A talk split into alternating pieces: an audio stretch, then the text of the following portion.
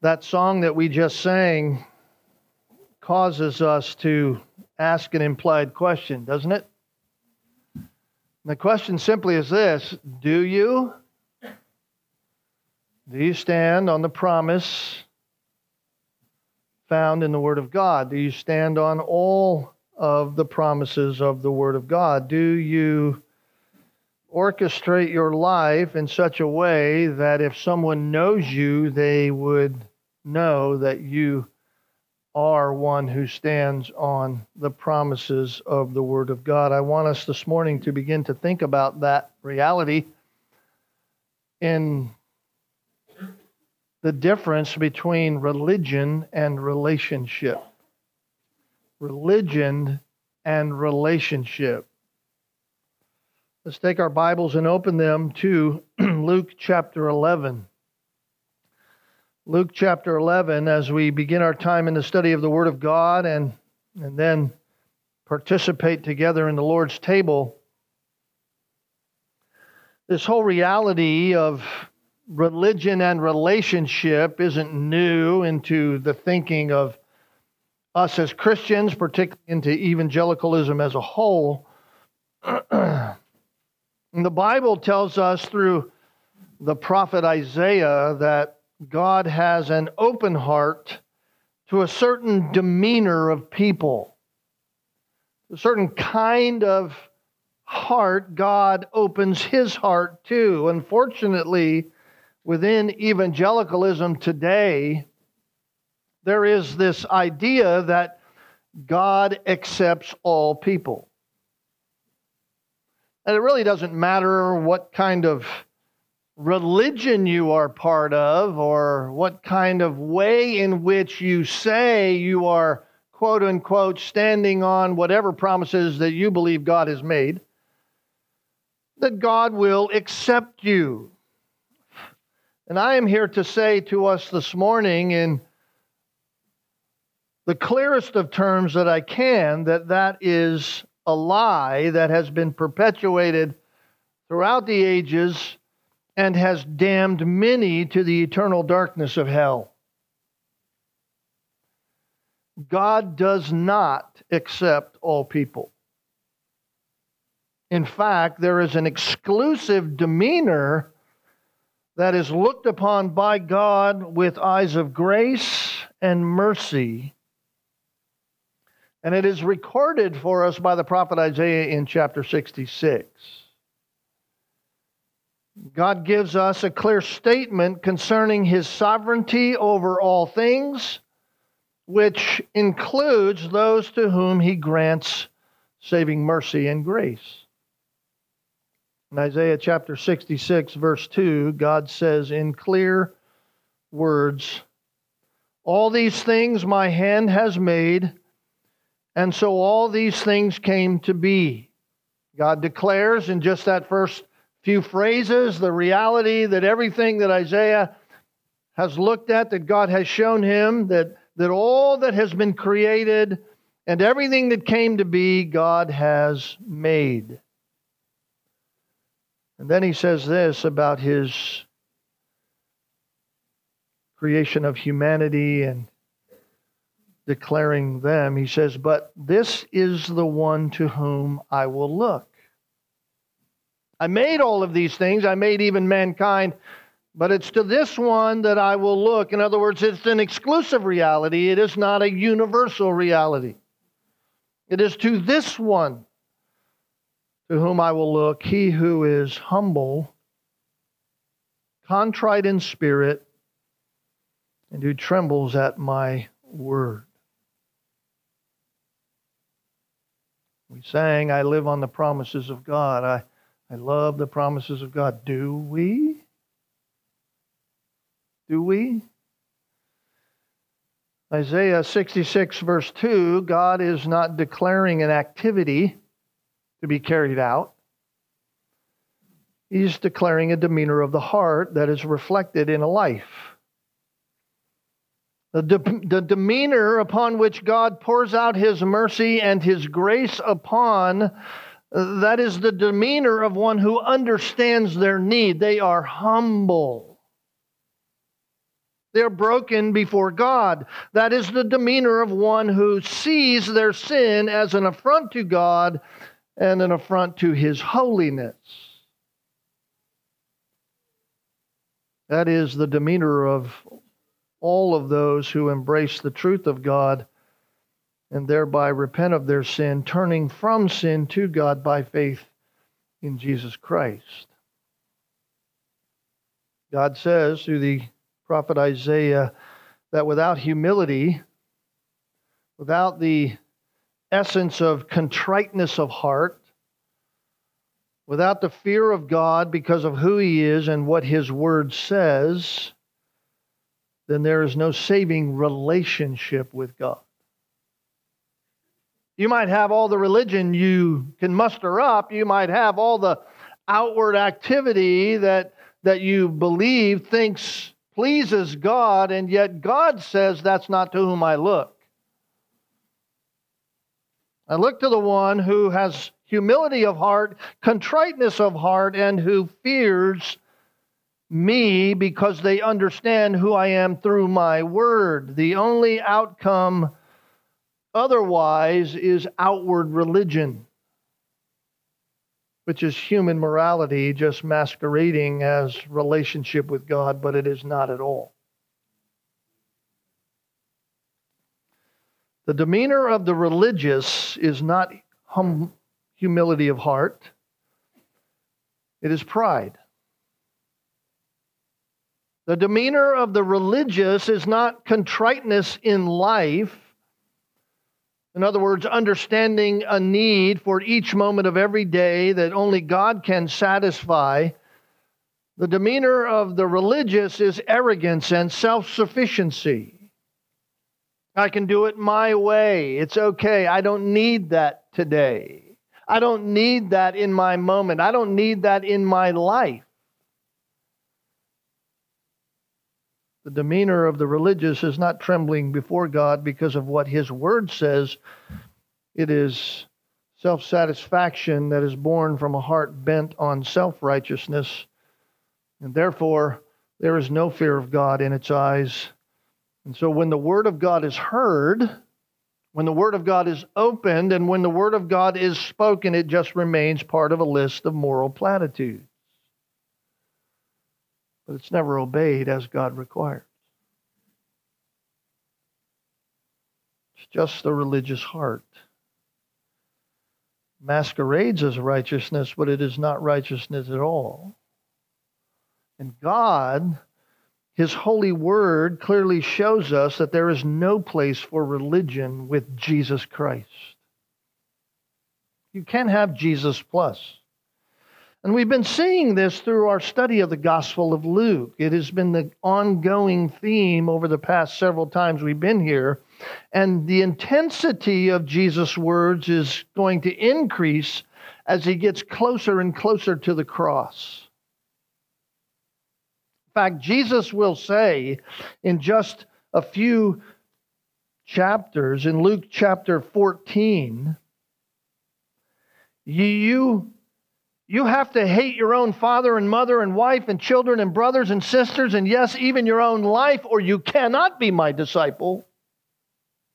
In other words, the outworking of your life has to be in such that if you say you're with me, your life better show it by way of allegiance to me that has a higher love than anything else the outworking of your life, the contriteness of your heart, the humility of your life, the trembling at my word better be seen in your life.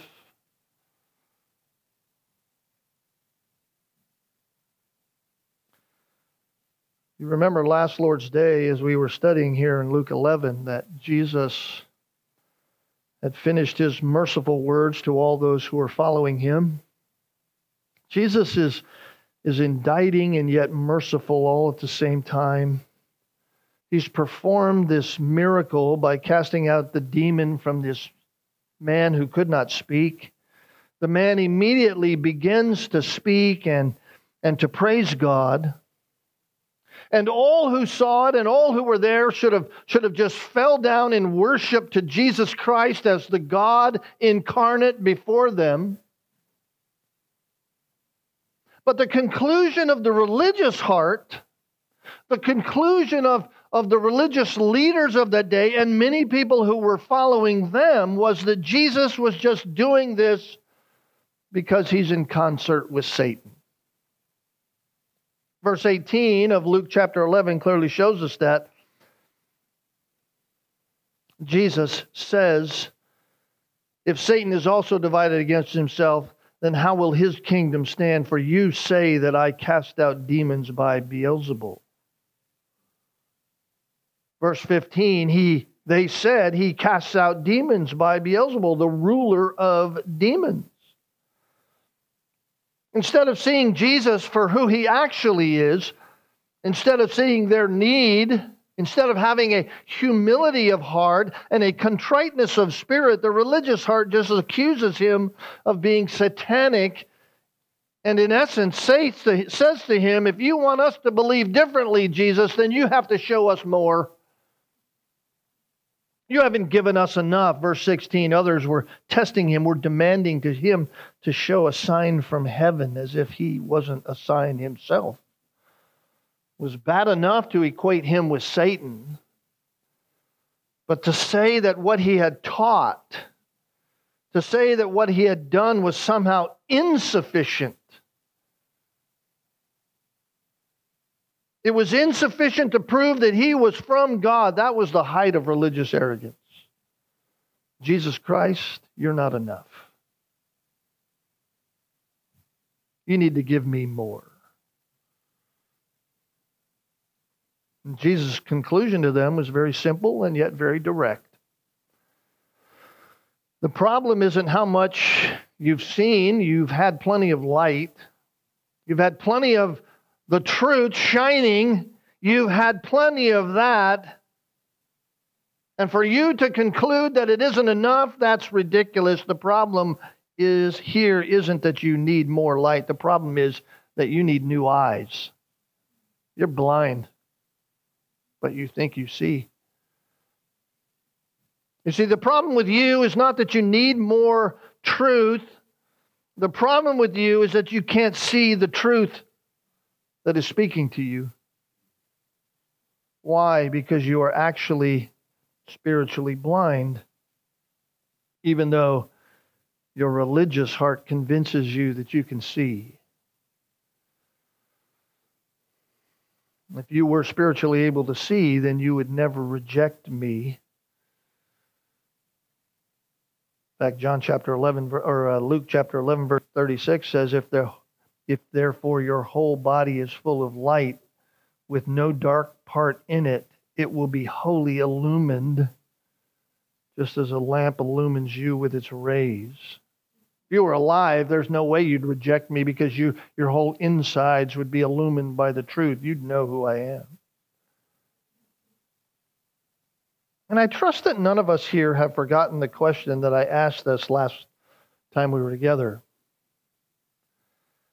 I asked this question what is the first thing all people must recognize if they're either to be saved or, as a Christian, to grow in your faith? What's the first question you need to ask yourself each and every moment of each and every day? You must recognize simply this that you have a need that you cannot get through the next moment, you cannot get through the next minute, you cannot get through the next day, you cannot get through the next hour, the next week, the next month without Jesus Christ. And if you really believe that, if you really hold to the promises of God, then that would be a reflection in your life. That would be the outworking in your life. It would be your day to day response. Oh, not perfectly, but certainly genuinely.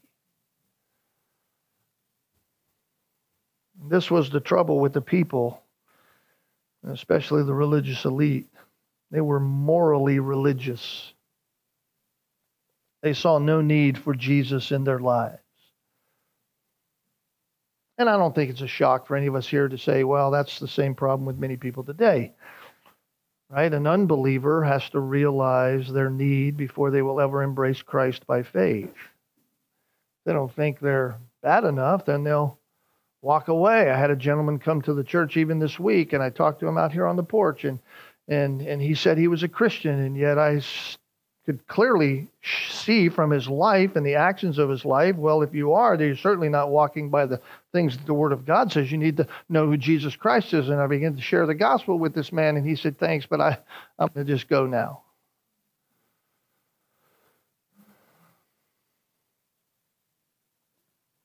Unless you and I, as Christians, realize our ongoing need for the truth of Jesus Christ, unless we realize our need for the ongoing saturation of the commands of Scripture to us, then we will never hear it as we ought.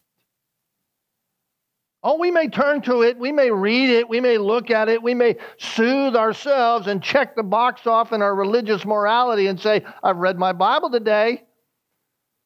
But if it is not impacting us, if we aren't thinking about the implications and the need in our own heart and how we need to be working this out in our lives, then it really is only religious morality. We will not obey it as we ought, and the outcome will be that we will not grow as we ought.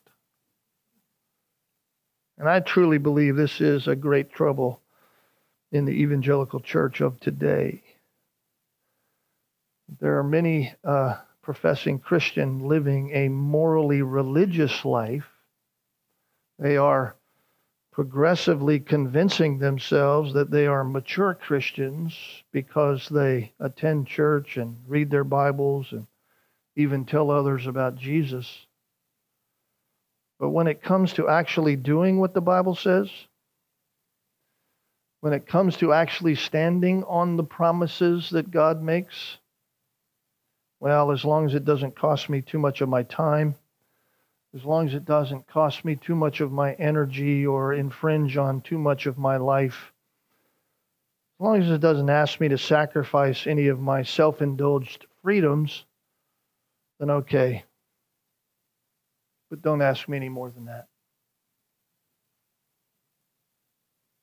Why is it like that? Well, I believe it's because we've convinced ourselves that we don't need what Jesus brings. We don't need it. I'm good. I'm okay. It's good for others, but not my life. I've already reached where I need to be. It convicts me, yes, but that's as far as it goes. Beloved, let me say that is the heart of religion. It's religion in the heart. Why? Because Isaiah 66 2 says that God looks to those who are humble, who are contrite of spirit, and those who tremble at his word. And this is exactly who Jesus is confronting in our text. It is the religious heart. We have to remind ourselves this is not the pagan outside. This isn't the rank, unchurched person. This is the God proclaiming religious. This is the heart of the religious exposed for everybody to see. And, and, and we began last Lord's Day in verses 37 to 44. And today I want to pick up where we left off, beginning in verse 45. Notice what Jesus says. One of the lawyers said to him in reply, in reply to what? In reply to what he had just said to the Pharisee in this lunch party that he'd been invited to. This lawyer says to Jesus, Teacher, when you say this, you insult us also. And he said, Woe to you, lawyers, as well. For you weigh men down with burdens hard to bear, while you yourselves won't even touch the burdens with one of your fingers. Woe to you, because you build the tombs of the prophets, and it was your fathers who killed them.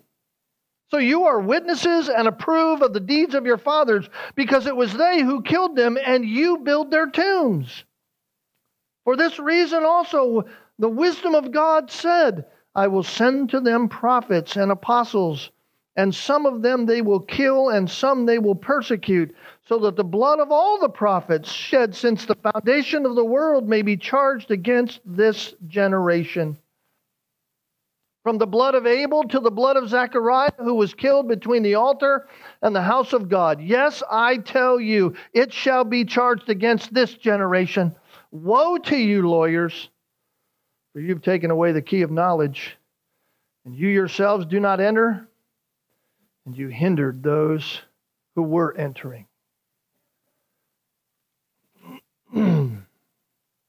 Welcome to the lunch party. Let's have lunch together. Jesus has just finished a, a merciful message to those who had accused him of being satanic and insufficient. And surprisingly, one of the morally religious asks him over for lunch, the Pharisee. And of course, Jesus knows what's going on, and so right out of the gate, as we saw last Lord's Day, he begins to expose their hearts. I, I, gave you several ways in which the religious heart is exposed, and we're going to continue that list today. But let me just remind you of, of what Jesus had said in the previous text, right? The religious the heart of the religious distorts the truth for its own ends. The heart of the religious distorts the truth for its own ends. Verse 38 and 39, when the Pharisees saw it, he, he was surprised that he had not first ceremonially washed for the meal. And the Lord said, Now you Pharisees clean the outside of the cup and of the platter, but inside you are full of robbery and wickedness. You, you, you distort the truth for your own ends. You take what God had said to do for a ceremonial reality in order to show you that you were unclean, and you think by doing that that somehow you made yourself clean. And yet inside you don't even see your need.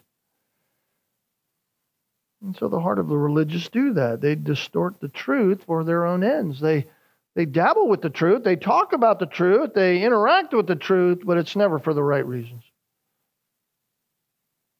Secondly, the heart of the religious judged by the externals. Jesus said, You foolish ones, in verse 40, did, did not he who made the outside make the inside also? Give that which is within as charity, and then all things are clean for you. Jesus is just saying, Listen, you, you, you look at the outside only, and the inside's the real problem. You think if you just do some religious moral activity that God somehow will be okay with you, and the reality is it's the inside that God's dealing with, it's the heart. Your heart must be humble, contrite, and tremble at the word. If you tremble at his word, it means your heart is contrite and that you are humble and that you will willingly walk according to what God's word says. You won't judge by the externals.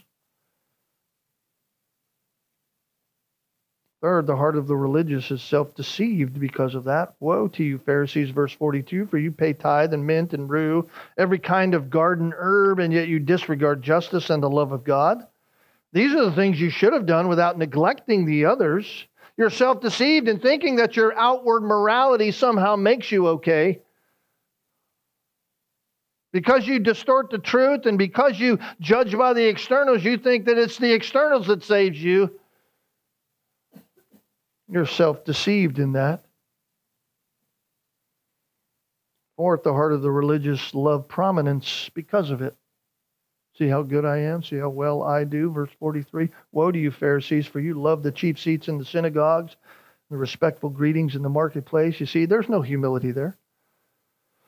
Only a love for prominence, a love for me. Hey, look at me. Look how well I'm doing. Look how good of a Christian I am. I do this, I do this. I go to church every week. I read my Bible religiously. I never miss a Bible study. I never do any of that without.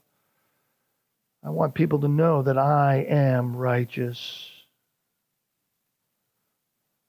I'm certainly not saying that it's good for your Christian life or okay for your Christian life to forego any of those spiritual disciplines of your life, but certainly they don't make you righteous. They ought to be done out of a love for the Christ that you say you love because, because you know you have a need. You, you need God. You need it today. You need it every moment. Not the, not the religious heart. It, it just loves prominence. Look at me. And because of that, the religious heart is damningly dangerous. Verse 44 Woe to you, for you you're like concealed tombs, and the people who walk over you are unaware of it. You're like somebody who is totally contaminated, but you don't tell anybody and you don't show anybody. You just hide it. So everybody who touches you is contaminated. You're, you're killing everybody around you because you're promoting something that will save no one. Well, you would think that would have been enough for all who were there to just sit quiet and contemplate their own life. You think that after just that, even before anything was probably served, that they would have just sat there with silence, their hand over their mouth, as they contemplate their own place before a holy God. But the religious heart doesn't do that. Why? When truth speaks, the religious heart, number six, you can add it to your list, they just get offended. When truth speaks, the religious heart just gets offended. Notice verse 45. One of the lawyers said to him in reply, Teacher, when you say this, you insult us also. As I pointed out last time, lawyers had been invited to this lunch. The only distinction, however, between them and what we know as Pharisees is that they were Pharisees, but they were expert Pharisees. They were experts in the law. The, they were Pharisees at the highest end. They, we might call them the theologians of the day. They, they were law experts. And so when Jesus indicts the religious heart of the Pharisee in general, they also object. Wait a minute, when you say this in general, are you talking about us, the religious leader, the, the theologians? You're insulting us also when you say that, Jesus. Hey, Jesus, when you say these things to our friends, you're insulting us also. Jesus doesn't miss a beat. Jesus says, Yep, you're right. Yep, you got it. Your heart is filled with religion also. remember years ago when I was in seminary, we lived in a little trailer park, and a friend of mine and I used to go to seminary together, and we'd walk around the trailer park from time to time. a guy down one of the corners would come out and talk to us, and oftentimes we would talk to him about things of Scripture, and he'd go, I just don't know. We go, but the Bible says. And he'd go on saying something. We'd say, but the Bible says. After about five or six times of doing this in one conversation, he says, I know, I know. The Bible says. I said, now you're getting it. That's what this guy's doing. Jesus says, But here's what the truth is. The guy says, I'm offended by that. Jesus says, Now you're getting it. You should be offended. Notice what Jesus says Woe to you, lawyers! Woe to you, lawyers! You're correct. He gets the idea. You can't charge God in the flesh with some kind of anger here. You can't say, well, Jesus is just being out of touch. He's kind of angry with this guy. No. No, this is Jesus Christ as the carpenter. Every one of his words are a well driven nail. This guy came to lunch and he's getting served by Jesus the food for his conscience. Jesus says to him, Woe to you, lawyers, verse 46. Yeah, you too. Why? Because you weigh men down with burdens hard to bear, while you yourselves will not even touch the burdens with one of your fingers. This is the problem with the religious heart.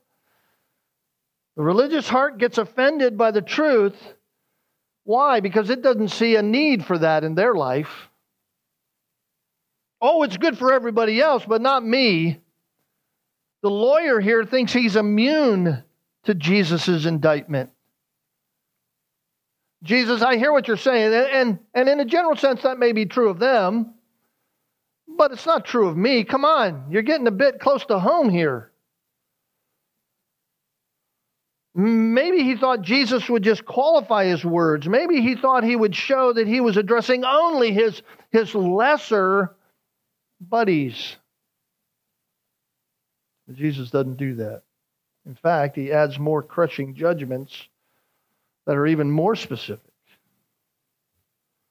Woe to you, lawyers, as well, you law experts, you theologians. Why? Because the heart of the religious, number six, right? It it um, it doesn't like the truth, and so it gets offended by the truth. But also, the heart of the religious, number seven, makes righteousness a byproduct of a religious morality that even they won't attempt. The religious heart makes a byproduct righteousness. And it's a righteousness that they even they won't even attempt. You yourself, Jesus says, will not even touch the burdens with one of your fingers. He says, listen, they're bad, but you're the worst of all. Why? Because you load up people with all kinds of traditions. You load on them things that they must do if they are to be considered morally righteous. But you, you won't even venture to do it in the least. By the way, the word touch here, Jesus says you won't even touch it. You won't touch the burden. He means you won't even give it the slightest touch. It's a word for touching something with the smallest finger of your hand. You, you won't even you won't even give it a brush. It's not, it's not as if he's saying, hey, listen, you tried and you failed. Yeah, it's okay. No. You would tell others to do it, but you wouldn't even begin to do any of it.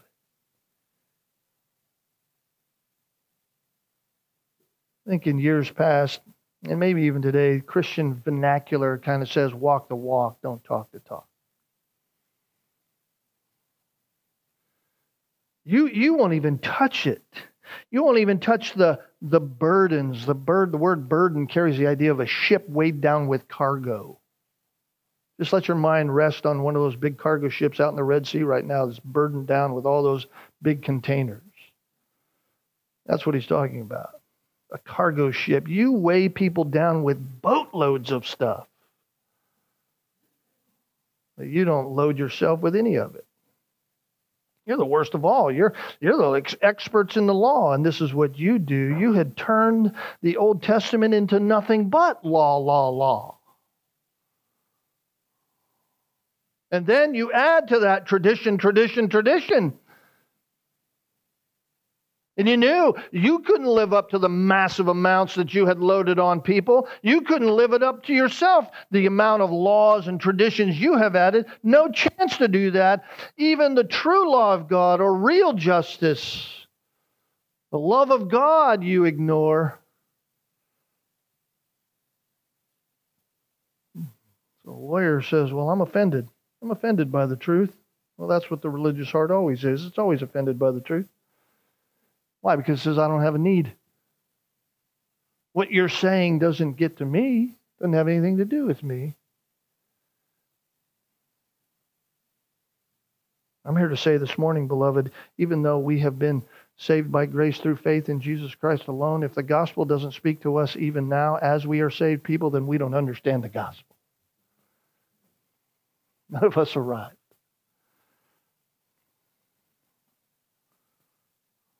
Only the religious heart is offended by the truth, and then they may righteousness a byproduct of religious morality. And then, eighth, eighth, or third in our list for this morning, the heart of the religious refuse to believe they are unrighteous. Notice verse 47 and 48 Woe to you! Woe to you, because you build the tombs of the prophets and it was your fathers who killed them. So you are witnesses and approve the deeds of your fathers, because it was they who killed them, and you build their tombs. I don't want us to be confused by this because it sounds sounds a little strange here. Weren't the prophets good? Weren't shouldn't they be building the tombs of the prophets? Shouldn't they be venerating the prophets? I mean, weren't the prophets good people? And yet Jesus seems to be implying that they shouldn't have been building the tombs of the prophets. Matthew 23, verse 29 through 30 says it this way Woe to you, scribes and Pharisees, you hypocrites! Why? Because you build the tombs of the prophets and adorn the monuments of the righteous, and say, If we had been living in the days of our fathers, we would not have been partners with them in shedding the blood of the prophets. You see, in them building the tombs of the prophets, what they were saying is, We agree with the prophets. We agree with what the prophet said. We wouldn't have killed them. We would have done what they said. We wouldn't have done like our fathers did, who killed the prophets when the prophets came to speak the word of God. And yet, those who killed them were saying, We don't need the prophets, get rid of the prophets. And they're saying, We wouldn't have done that. If we lived back then, we wouldn't have done that. We build the tombs of the prophets, we venerate the tombs of the prophets. And yet, Jesus is saying, Yeah, then why don't you follow me? Why don't you listen to what I say? You see, that's the full scope of what Jesus is confronting in this judgment. You give yourself some kind of situational immunity as if to conclude your own innocence, when in fact you are as guilty as the rest. Jesus is saying to them, Listen, far from testifying that you are against the deeds of your fathers who actually killed the messengers of God, you build the tombs of those prophets as if to show you have some kind of liking for them now, and yet at the same time, you don't follow the one who they were pointing to. You want nothing to do with the greatest prophet. In other words, you are as guilty as those who actually carried out the crime. You want to parade yourself as if you're somehow reached the place of pinnacle righteousness in your own morality because you build the orifice, the, the, the edifice of, of beauty over the prophets as if you love the prophets, and yet the very one who's the greatest prophet you want nothing to do with. You hate them because you're just like them. You're like your father. You've rejected not only my message, which tells me you rejected the message of the prophets before. Don't tell me you love the prophets.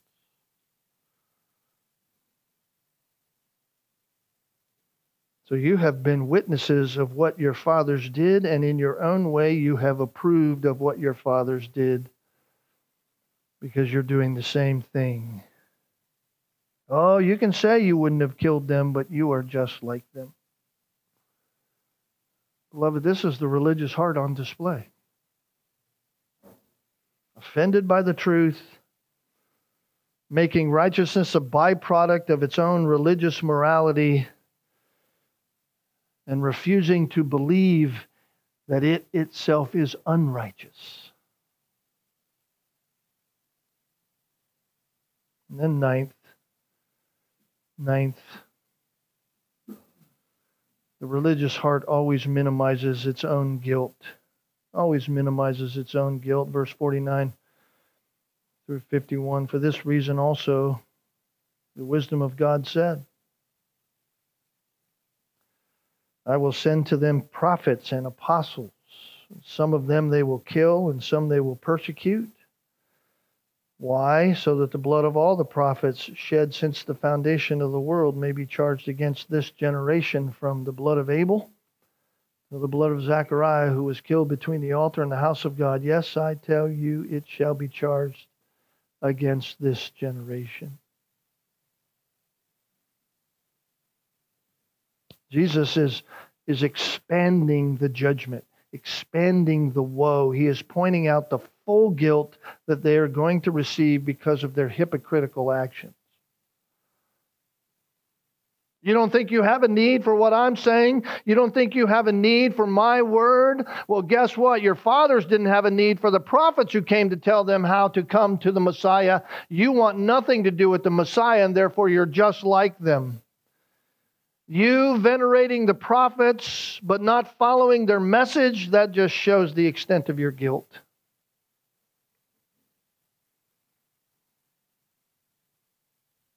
And Jesus says that's exactly what God said would happen. Wisdom of God simply means God in his wisdom. That's the idea. God in his wisdom said. In other words, the divine counsel of God foretold of what would take place, and you are just in a long line of that guilt. Can be charged against this generation, verse 50 says, Why this generation? Meaning the generation that Jesus is speaking with. Why? Why that generation? Because they were simply perpetuating the same lie. They're perpetuating the same religious morality of their forefathers, and God is holding them accountable. They're being held accountable for the sins of their fathers? Well, in some ways they are. They're perpetuating it instead of standing against it. You say, has that kind of generational judgment happened before? Does God actually do that? Has God done that in the past, even before this time? Sure, it has.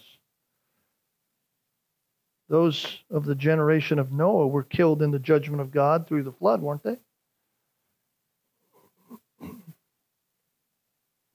Those who are of the generation that follows the rapture of the church will be judged by the judgment of God in the tribulation, won't they? Jesus Christ was judged for the sin of all who would ever believe upon him, past, present, and future. All of the prophets sent by God to include the apostles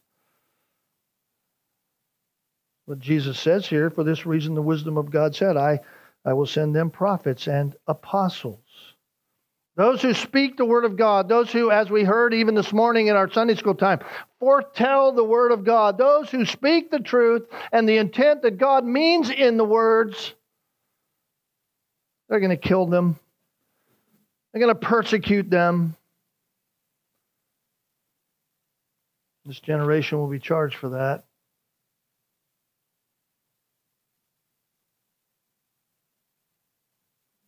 Why? Because they rejected the message. They reject the message. It's to this one I will look, the one who is humble, the one who's contrite of spirit, who trembles at my word, the word of God spoken, the word of God foretold. They reject it, which just simply means they reject God. You reject what God says, you reject that in your life, you reject acting upon that in your life. You know what you're really saying? God, I don't need you. I don't need you. It's a repudiation of God, even though it's a claim of a relationship with God.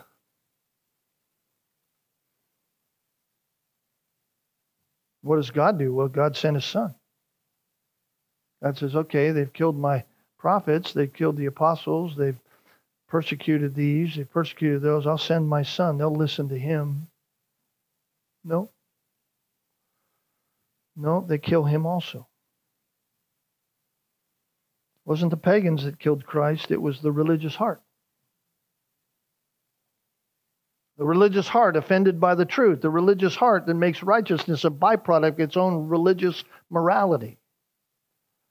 The religious heart that refuses to believe its own unrighteousness. The religious heart always minimizing its own guilt.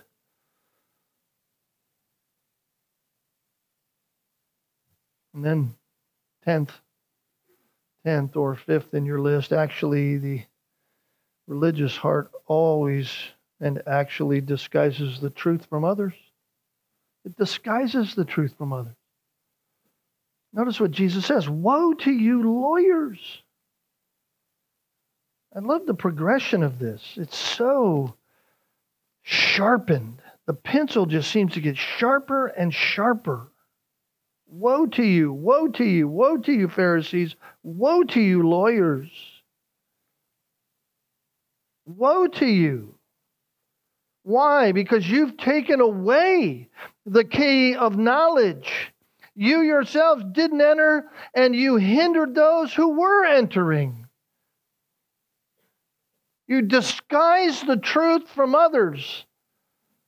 This is the pinnacle As bad as it is to kill the truth tellers, as bad as it is to persecute those who are speaking the truth, it's even worse to withhold and disguise the truth from others. Exactly what false, false religion does, exactly what the heretics do, it's exactly what Satan does, twisting the truth for its own ends. so that they might keep others from that which might save them. That's the worst of all. Jesus says, You have taken away the key of knowledge. Key of knowledge. That's just referring to the scriptures. You've taken away the truth of God. Taken away. You've removed it from them. And it's the scriptures that speak of Christ, it's the prophets. The specific knowledge of the Old Testament is the Messiah. That one would come who would save his people from their sins. They kept that from them. Christ is the key. And it was that key that they take away. They hide it from others. Oh, oh, heaven. To get to heaven, just believe in God and be a good person.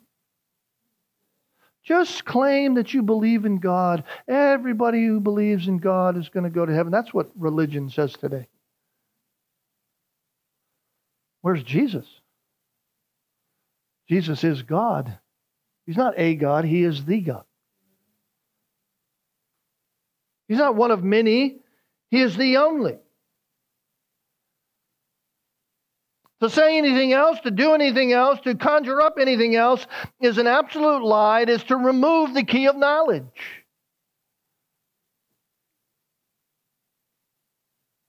God put that key in His Word so that all people could understand, so that they might be saved from their sin. But the religious moralists made away with Christ.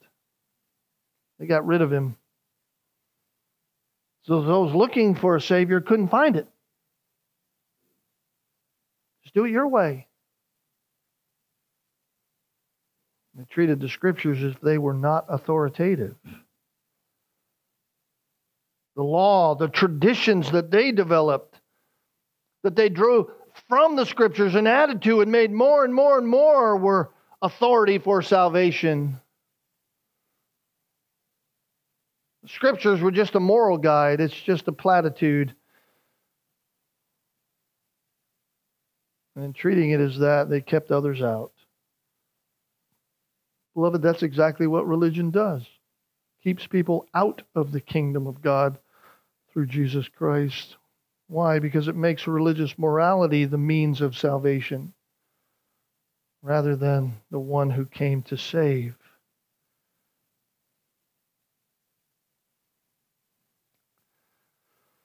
Well, they got what they deserved at lunch. They didn't like it, though. They didn't like it.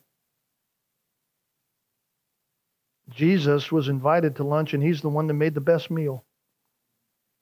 And they didn't like it. So, in the end, number 11, here's what it does the religious heart looks for ways to remove Jesus.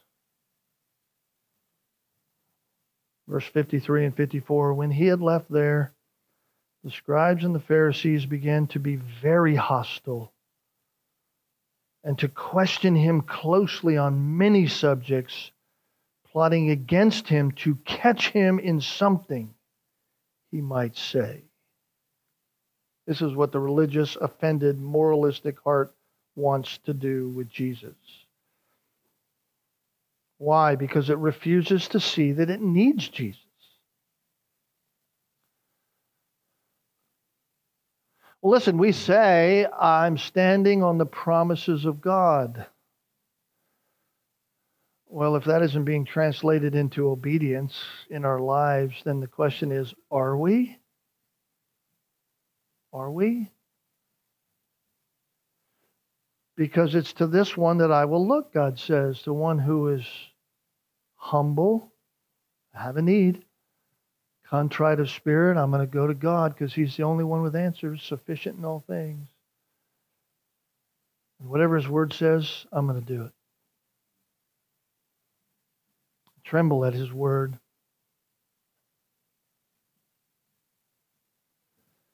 A refusal to see the need will inevitably end with religious morality. It's the outcome of a religious heart.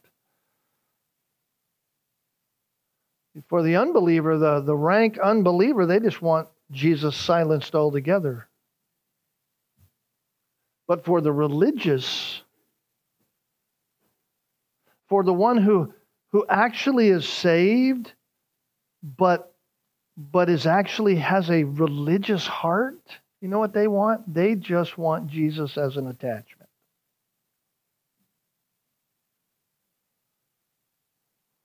What the scriptures say when they're heard, they're not acted upon, there's no growth. They remain in stagnant, infant, immature, masquerading as mature, and yet the reality is they're just exercising a religion, but not a relationship.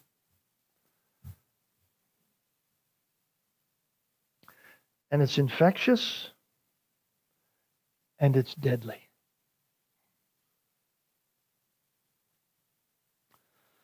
Well, we come to the Lord's table this morning. And this is a time for us to, to reflect upon our heart before a holy God. Let's pray together. Father, we thank you for this text. All the richness of it, Lord. I what an indictment even upon my own heart as I think about the details, interactions, outworkings in life. Lord, we know this side of heaven, even with being powered by the Holy Spirit, the flesh is weak, that we fail so often. Lord, we don't want to even strive because we know we can't this side of heaven to be perfect. But Lord, we do want to be genuine our heart of obedience, may it be genuine in us as we strive each and every moment, each and every day to be saturated in your word and not for it to just be words, but for it to have an impact on us, how we speak, how we interact, crushing our pride causing us to see you and not ourselves, to be humble and contrite. Lord, work on each one of us. Thank you for Jesus Christ, in whom we have our hope and are secure, that nothing can snatch us out of your hand. Cleanse us, Lord. Make us like your Son and give us that heart that wants to do what you say. All to your glory and to your praise, we pray. In Jesus' name, amen.